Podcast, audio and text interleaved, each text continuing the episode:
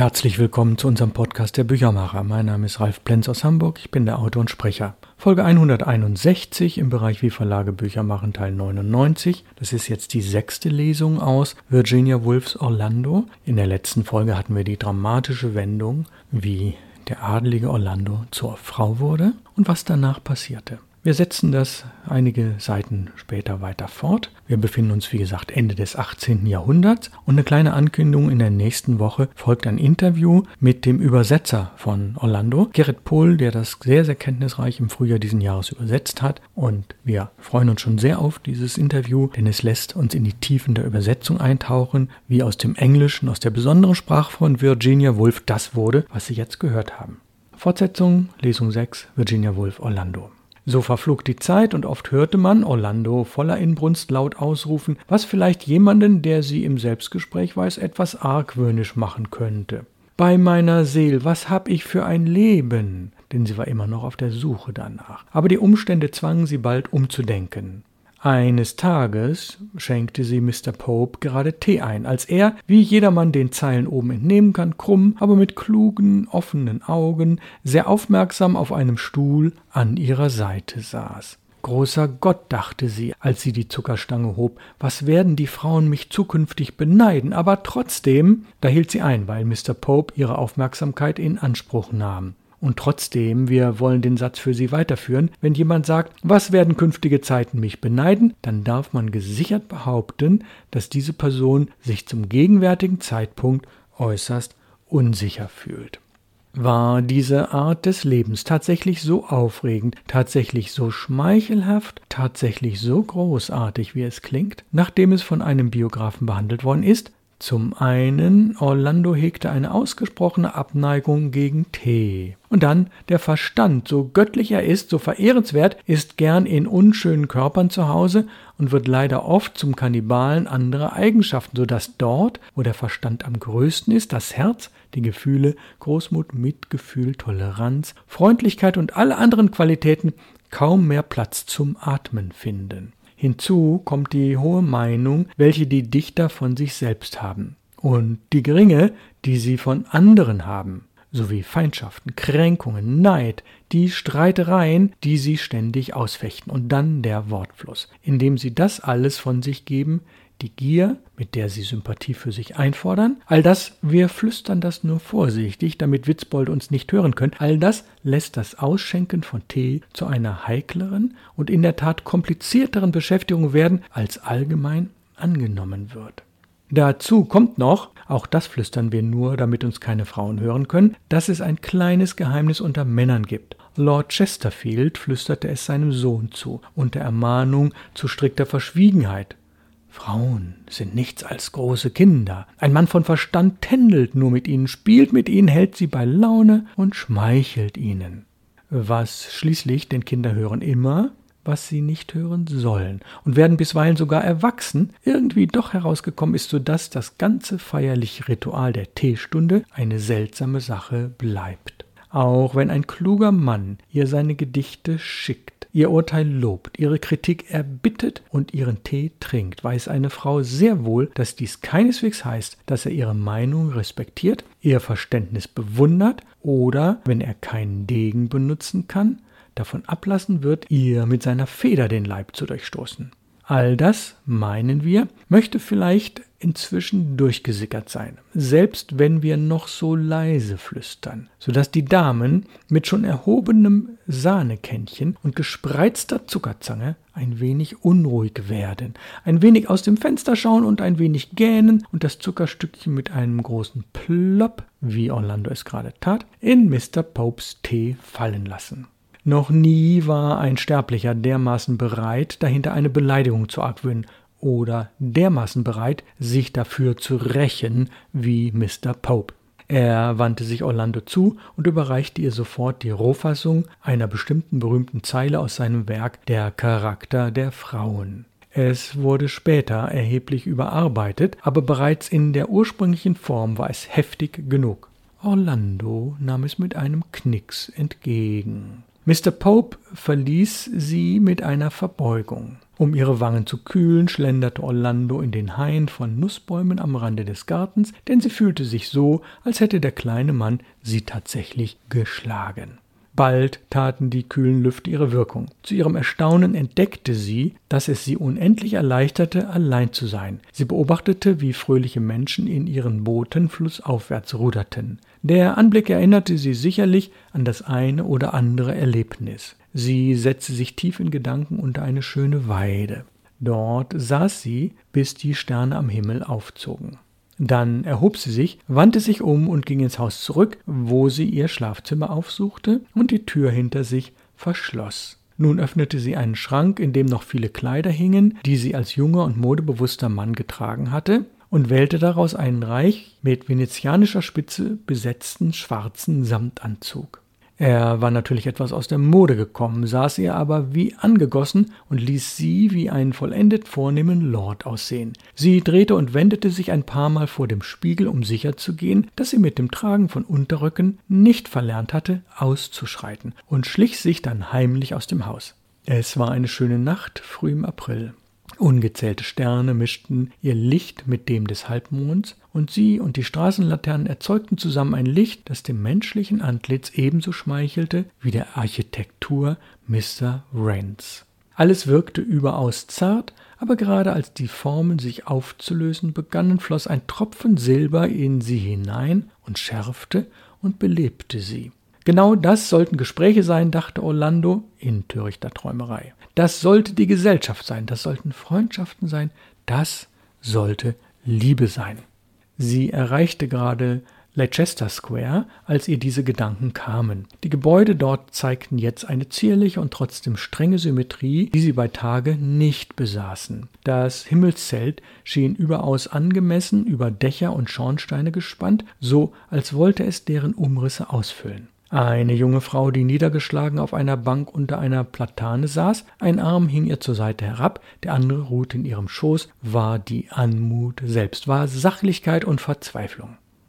Orlando zog vor ihr mit Schwung den Hut, wie ein junger Kavalier, der eine vornehme Dame in der Öffentlichkeit grüßt. Die Dame hob den Kopf. Er war von überaus edler Form. Die junge Frau hob die Augen. Orlando sah in ihnen einen Schimmer, wie man ihn manchmal auf Teegeschirr, aber selten auf einem Gesicht findet. Durch diesen silbernen Schimmer blickte die junge Frau zu ihm auf, denn für sie war Orlando ein Mann. Hilfesuchend, hoffend, zitternd, voller Furcht. Sie erhob sich, sie nahm seinen Arm, denn Müssen wir das noch erklären? Sie gehörte zu der Zunft, die allabendlich ihre Ware aufpoliert und zur Schau stellt, um sie an den Höchstbietenden zu vergeben. Sie führte Orlando zu dem Zimmer in der Gerard Street, wo sie wohnte. Wie sie an ihrem Arm leicht, aber schutzsuchend hing, fühlte Orlando alle Gefühle in sich erwachen, die einen Mann ausmachen. Sie sah aus und empfand und redete wie ein Mann, aber da sie seit einiger Zeit selbst eine Frau war, argwöhnte sie, dass die Ängstlichkeit des Mädchens und ihre zögernden Antworten,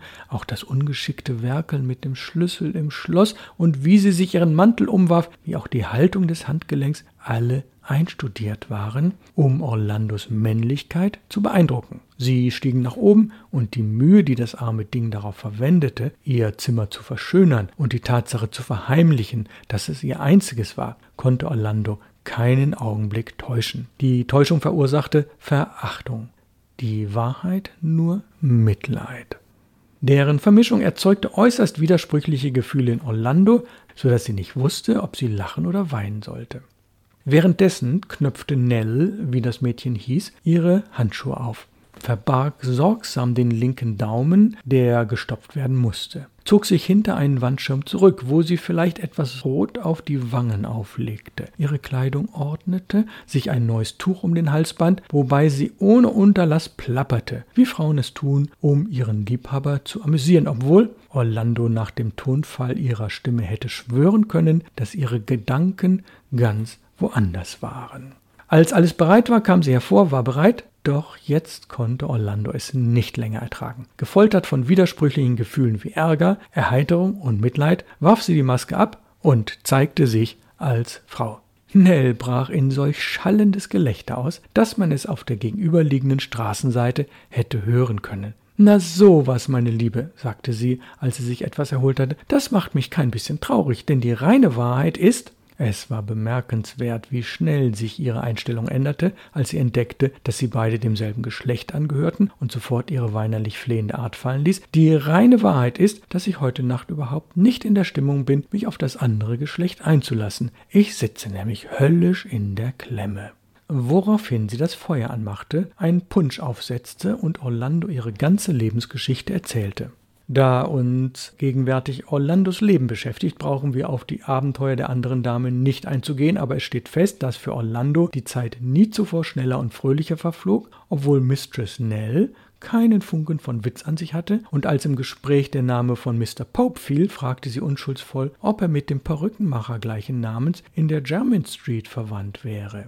Für Orlando schmeckte es wie Wein, was dieses arme Mädchen zu erzählen hatte, obwohl sie ihre Erzählungen mit den schmutzigsten Ausdrücken aus der Gosse spickte, und sie kam zu dem Schluss, dass in dem Spott Mr. Popes an der herablassenden Art Mr. Addisons und in Lord Chesterfields angeblichen Geheimnis irgendetwas war, was ihr den Appetit auf die Gesellschaft dieser Geistesgrößen verdarb, wenn sie auch ihre Werke weiterhin hochachten musste. Diese armseligen Geschöpfe, so fand sie heraus, denn zu Nell gehörte Prue und zu Prue kam Kitty und zu Kitty Rose, lebten in ihrer eigenen Gesellschaft, zu der sie nun Orlando als Mitglied neu hinzuwählten. Jede von ihnen erzählte die persönlichen Abenteuer, durch die sie in ihre jetzige Lage geraten waren. Einige waren die natürlichen Töchter von Grafen und eine stand der Person des Königs um etliches näher, als sie es hätte sein sollen. Keine war zu elend oder zu arm, um nicht einen Ring oder ein Taschentuch zu besitzen, die statt einer Ahnentafel ihre Herkunft bezeugten. So versammelten sie sich um die Punschbaule, die Orlando für sie großzügig besorgt hatte, und sie hatten viele spannende Geschichten zu erzählen und viele amüsanten Bemerkungen zu machen, denn man kann ja nicht abstreiten, dass Frauen unter sich, aber psst, immer sorgfältig darauf achten, dass die Türen geschlossen sind und nichts von alledem an die Öffentlichkeit gerät. Alles, wonach sie verlangen, ist, aber noch einmal, psst, waren da nicht Männerschritte auf der Treppe? Alles, wonach sie verlangen, wollten wir gerade sagen, als der Gentleman da uns das Wort aus dem Mund nahm. Frauen kennen kein Verlangen, sagt dieser Gentleman und betritt Nells Zimmer. Sie kennen nur Vorstellung. Ohne echtes Verlangen, sie hatte ihn bedient und er war gegangen, kann eine Unterhaltung mit ihnen für niemanden von Interesse sein. Es weiß doch jeder, sagte Mr. S.W., dass Frauen, wenn ihnen der Kitzel durch das andere Geschlecht fehlt, sich gegenseitig nicht zu sagen wissen. Wenn Frauen unter sich sind, reden sie nicht, sondern kratzen. Wo sie dann also nicht miteinander reden können und wo man sich doch nicht unablässig kratzen kann und wo es darüber hinaus bekannt ist, wie Mr. TR nachgewiesen hat, dass Frauen zu jeder Zuneigung zum eigenen Geschlecht unfähig sind und gegeneinander die größte Abneigung hegen, was dürfen wir da von Frauen vermuten, wenn sie die Gesellschaft anderer Frauen suchen? Weil dies nun keine Frage ist, welche die Aufmerksamkeit eines vernünftigen Mannes fesseln könnte, so wollen wir sie übergehen, weil wir wie alle Biografen und Historiker Unabhängigkeit gegenüber Fragen des Geschlechts genießen und nur festhalten, dass Orlando äußerte, sie habe großes Vergnügen an der Gesellschaft ihres eigenen Geschlechts empfunden. Den Herren wollen wir überlassen zu beweisen, wie sie es sehr gerne tun, dass dies unmöglich sei. Es stellt sich aber mehr und mehr als ausgeschlossen heraus, von Orlandos Leben zu jener Zeit einen genauen und detaillierten Bericht zu geben, wenn wir in die schlecht beleuchteten, schlecht gepflasterten und schlecht belüfteten Höfe zwischen Gerard Street und Drury Lane der damaligen Zeit blicken und dort herumsuchen, scheint es, als ob wir sie für einen Augenblick sehen, sie dann aber wieder aus den Augen verlieren würden. Die Aufgabe wird dadurch erschwert, dass sie es für sinnvoll hielt, häufig die Kleider zu wechseln. So tritt sie häufig in zeitgenössischen Memoiren als Lord so und so auf, der aber tatsächlich ihr Cousin war. Ihre Freigebigkeit wird ihm zugeschrieben, wie auch die Gedichte, die tatsächlich sie verfasst hat. Wie es scheint, fiel es ihr nicht schwer, die verschiedenen Rollen einzunehmen, denn sie wechselte weit häufiger das Geschlecht, als sich Menschen vorstellen können, die ihr Leben lang nur eine Art von Kleidung getragen haben. Auch gibt es keinen Zweifel, dass sie mit diesem Trick doppelte Ernte einfuhr. Die Freuden des Lebens wurden dadurch vermehrt und die Erfahrungen vervielfacht. Gegen die Biederkeit der Kniehosen tauschte sie das Verführerische der Petticoats ein und genoss die Liebe beider Geschlechter gleichermaßen. So kann man sich ausmalen, dass sie einen Morgen in einem chinesischen Anzug, der von beiden Geschlechtern getragen werden konnte, bei ihren Büchern verbrachte und einen oder zwei Klienten empfing, denn sie hatte eine Vielzahl von Bittstellern. Darauf würde sie einige Zeit im Garten verbringen und die Nussbäume beschneiden, wofür Kniehosen sinnvoll waren. Danach ein blumiges Taftkleid anziehen, bestens geeignet für eine Ausfahrt nach Richmond und den Heiratsantrag eines großen Adelsherrn. Und so zurück in die Stadt, wo sie sich eine tabakfarbene Robe überwerfen würde, wie sie ein Anwalt trägt und die Gerichte besuchen, um zu hören, wie es um ihre Prozesse stand. Denn ihr Vermögen schrumpfte geradezu stündlich und die Prozesse schienen einem Abschluss nicht näher als vor hundert Jahren. Und so, wenn es schließlich Nacht wurde, würde sie sich von Kopf bis Fuß in einen Edelmann verwandeln und durch die Straßen schlendern, auf der Suche nach einem Abenteuer. Auf dem Weg zurück von einigen dieser Vergnügungen, über die damals viele Geschichten erzählt wurden, dass sie sich zum Beispiel duelliert habe, Kapitän auf einem der Schiffe des Königs gewesen sei, gesehen wurde, wie sie nackt auf dem Balkon tanzte, mit einer Dame in die Niederlande geflüchtet sei, wohin der Ehemann der Dame ihnen folgte, wobei wir keine Aussage über den Wahrheitsgehalt der Geschichten treffen mögen. Also auf dem Weg zurück, von wo auch immer sie gewesen sein mochte, ging sie regelmäßig unter den Fenstern eines Kaffeehauses vorbei, hinter denen sie die großen Geister der Zeit sehen konnte, ohne selbst gesehen zu werden, wo sie sich aus deren Gebärden vorzustellen versuchte, welche weisen, geistreichen oder gehässigen Dinge die da oben von sich gaben, ohne dass sie ein Wort davon hören konnte was vielleicht von Vorteil war. Und einmal stand sie eine geschlagene halbe Stunde und beobachtete drei Schatten auf der Jalousie eines Hauses in Bold Court, die miteinander Tee tranken. Nie hatte ein Spiel sie dermaßen gefesselt. Sie hätte am liebsten ausrufen wollen Bravo, bravo. Denn was für ein großartiges Schauspiel war das hier. Was für eine Seite aus dem vollsten Buch über das menschliche Leben. Da war dieser kleine Schatten mit dem wulstigen Lippen, der ständig auf seinem Stuhl herumrutschte, unruhig, zänkisch, aufdringlich. Da war der vornüber gebeugte Schatten einer Frau, die einen gekrümmten Finger in ihre Tasse steckte, um zu fühlen, wie viel noch drin war denn sie war blind. Und da war der sich in einem großen Lehnstuhl hin und her rollende Schatten, der wie ein Römer wirkte und die Finger so seltsam verbog und mit dem Kopf schlenkerte und den Tee in so großen Schlucken herunterschluckte. Dr. Johnson, Mr. Boswell und Mrs. Williams, das waren die Namen dieser Schatten. So gefesselt war sie von dem Anblick, dass sie vergaß darüber nachzudenken, wie kommende Generationen sie darum beneiden würden, obwohl es ihnen diesmal durchaus möglich gewesen wäre. Ihr genügte es zu schauen und zu schauen. Schließlich erhob sich Mr. Boswell. Er verabschiedete sich von der alten Frau mit beißender Schärfe. Aber mit welcher Ergebenheit erniedrigte er sich doch vor dem großen Römerschatten, der sich jetzt zu voller Größe erhob und unter wogenden Bewegungen die großartigsten Aussprüche von sich gab, die je über menschliche Lippen kamen. Jedenfalls stellte Orlando sich das so vor, obwohl sie kein Wort von den drei Schatten vernehmen konnte, die da ihren Tee tranken. Irgendwann kam sie eines Nachts von ihren Streifzügen heim und stieg nach oben in ihr Schlafzimmer. Sie nahm ihren zugeschnürten Mantel ab, stand nur in Hemd und Hose vor dem Fenster und schaute hinaus. Es lag etwas Seltsames in der Luft, was es ihr unmöglich machte, zu Bett zu gehen. Ein weißer Schleier lag über der Stadt, denn es war eine frostige Nacht mitten im Winter und vor Orlando zeigte sich ringsherum eine großartige Aussicht. Sie konnte St. Paul's sehen, den Tower Westminster Abbey mit all ihren Türmen und Kuppeln, sah die sanften Rundungen der Uferhügel, sah die prächtigen weiten Bögen der Markthalle und öffentlichen Plätze. Im Norden erhoben sich die sanften kahlen Höhlen von Hampstead und im Westen strahlten die Straßen und Plätze von Mayfair in klarem Glanz. Auf diese heitere und friedliche Gegend schauten die Sterne herab, glitzernd, zuversichtlich, hart aus einem wolkenlosen Himmel.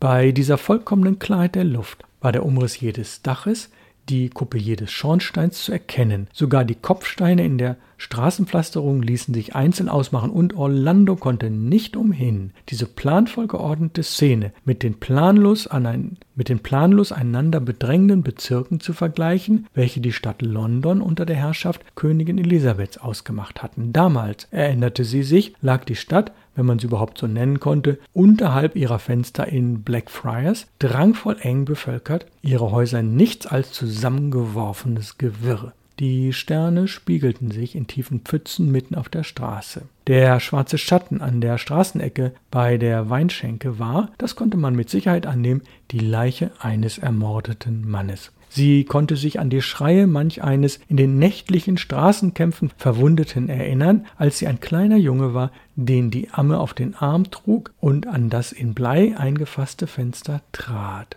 Banden von Rohlingen, Männer und Frauen in unbeschreiblichen Knäulen schlingerten durch die Straßen und grölten wüste Lieder mit funkelnden Juwelen in den Ohren und blitzenden Messern in den Fäusten. In einer Nacht wie dieser zeichnete sich das undurchdringliche Dickicht der Wälder von Highgate und Hampstead in verwirrenden Umrissen gegen den Himmel ab. Hier und da stand auf einem der Hügel, die sich über London erhoben, ein mächtiger Galgen, an den ein Leichnam angenagelt war, um am Kreuz zu verfaulen oder zu verdorren. Denn Gefahr und Unsicherheit, Lust und Gewalt, Dichtung und Schmutz strömten durch die gewundene Straße der Zeit Elisabeths und summten und stanken. Orlando erinnerte sich sogar jetzt noch an deren Gestank in heißen Nächten, in den winzigen Räumen und engen Gassen Londons. Jetzt aber, sie lehnte sich aus dem Fenster, war alles hell und ordentlich und heiter. Sie hörte das ferne Rattern einer Kutsche über das Kopfsteinpflaster. Sie hörte den fernen Ruf des Nachtwächters. Just zwölf an einem frostigen Morgen. Die Worte hatten kaum seine Lippen verlassen, als der erste Schlag zur Mitternacht ertönte. Orlando bemerkte nun zum ersten Mal, dass sich hinter der Kuppel von St. Paul's eine kleine Wolke bildete. Während die Schläge erklangen, wuchs sie an, und sie sah die Wolke mit außerordentlicher Schnelligkeit dunkeln und sich ausbreiten. Gleichzeitig erhob sich eine Brise, und mit dem sechsten Schlag zur Mitternacht war der ganze östliche Himmel von unregelmäßig fortschreitender Dunkelheit überzogen, obwohl der Himmel nach Westen und Norden klar blieb wie zuvor. Dann wuchs die Wolke Richtung Norden. Erhebung nach Erhebung über der Stadt wurde verschlungen. Im Gegensatz dazu leuchtete nur Mayfair mit all seinen strahlenden Lichtern funkelnder als zuvor. Mit dem achten Schlag flogen einige dahineilende Wolkenfetzen über Piccadilly. Sie schienen sich aufzublähen, mit unglaublicher Geschwindigkeit voran Richtung Westen zu eilen. Als der neunte, zehnte und elfte Schlag ertönte, kroch eine ungeheure Schwärze über ganz London hin. Beim zwölften Schlag zur Mitternacht war die Dunkelheit vollkommen. Ein wilder Tumult von Wolken bedeckte die Stadt. Alles war ein Dunkel, alles war Zweifel, alles war Verwirrung. Das 18. Jahrhundert war vorüber, das 19. Jahrhundert hatte begonnen. Ja, wir lassen es jetzt offen, was genau diese Dunkelheit ist und was die nachfolgende Eiszeit mit sich bringt. Das müssen Sie dann nachlesen, aber ich verspreche Ihnen, nachdem wir nächste Woche das Interview mit dem Übersetzer Gerrit Pohl haben, werden Sie dann noch das Ende des Buches in der übernächsten Folge erfahren. Nächste Woche also Folge 162, wie Verlage Bücher machen, Teil 100, das Interview mit dem Übersetzer Gerrit Pohl, der Virginia Woolf kongenial übersetzt hat. Wir freuen uns schon sehr darauf. Bleiben Sie gesund, kommen Sie gut durch die Woche und aus Hamburg grüßt Sie ganz herzlich Ralf Plenz, Ihr Büchermacher.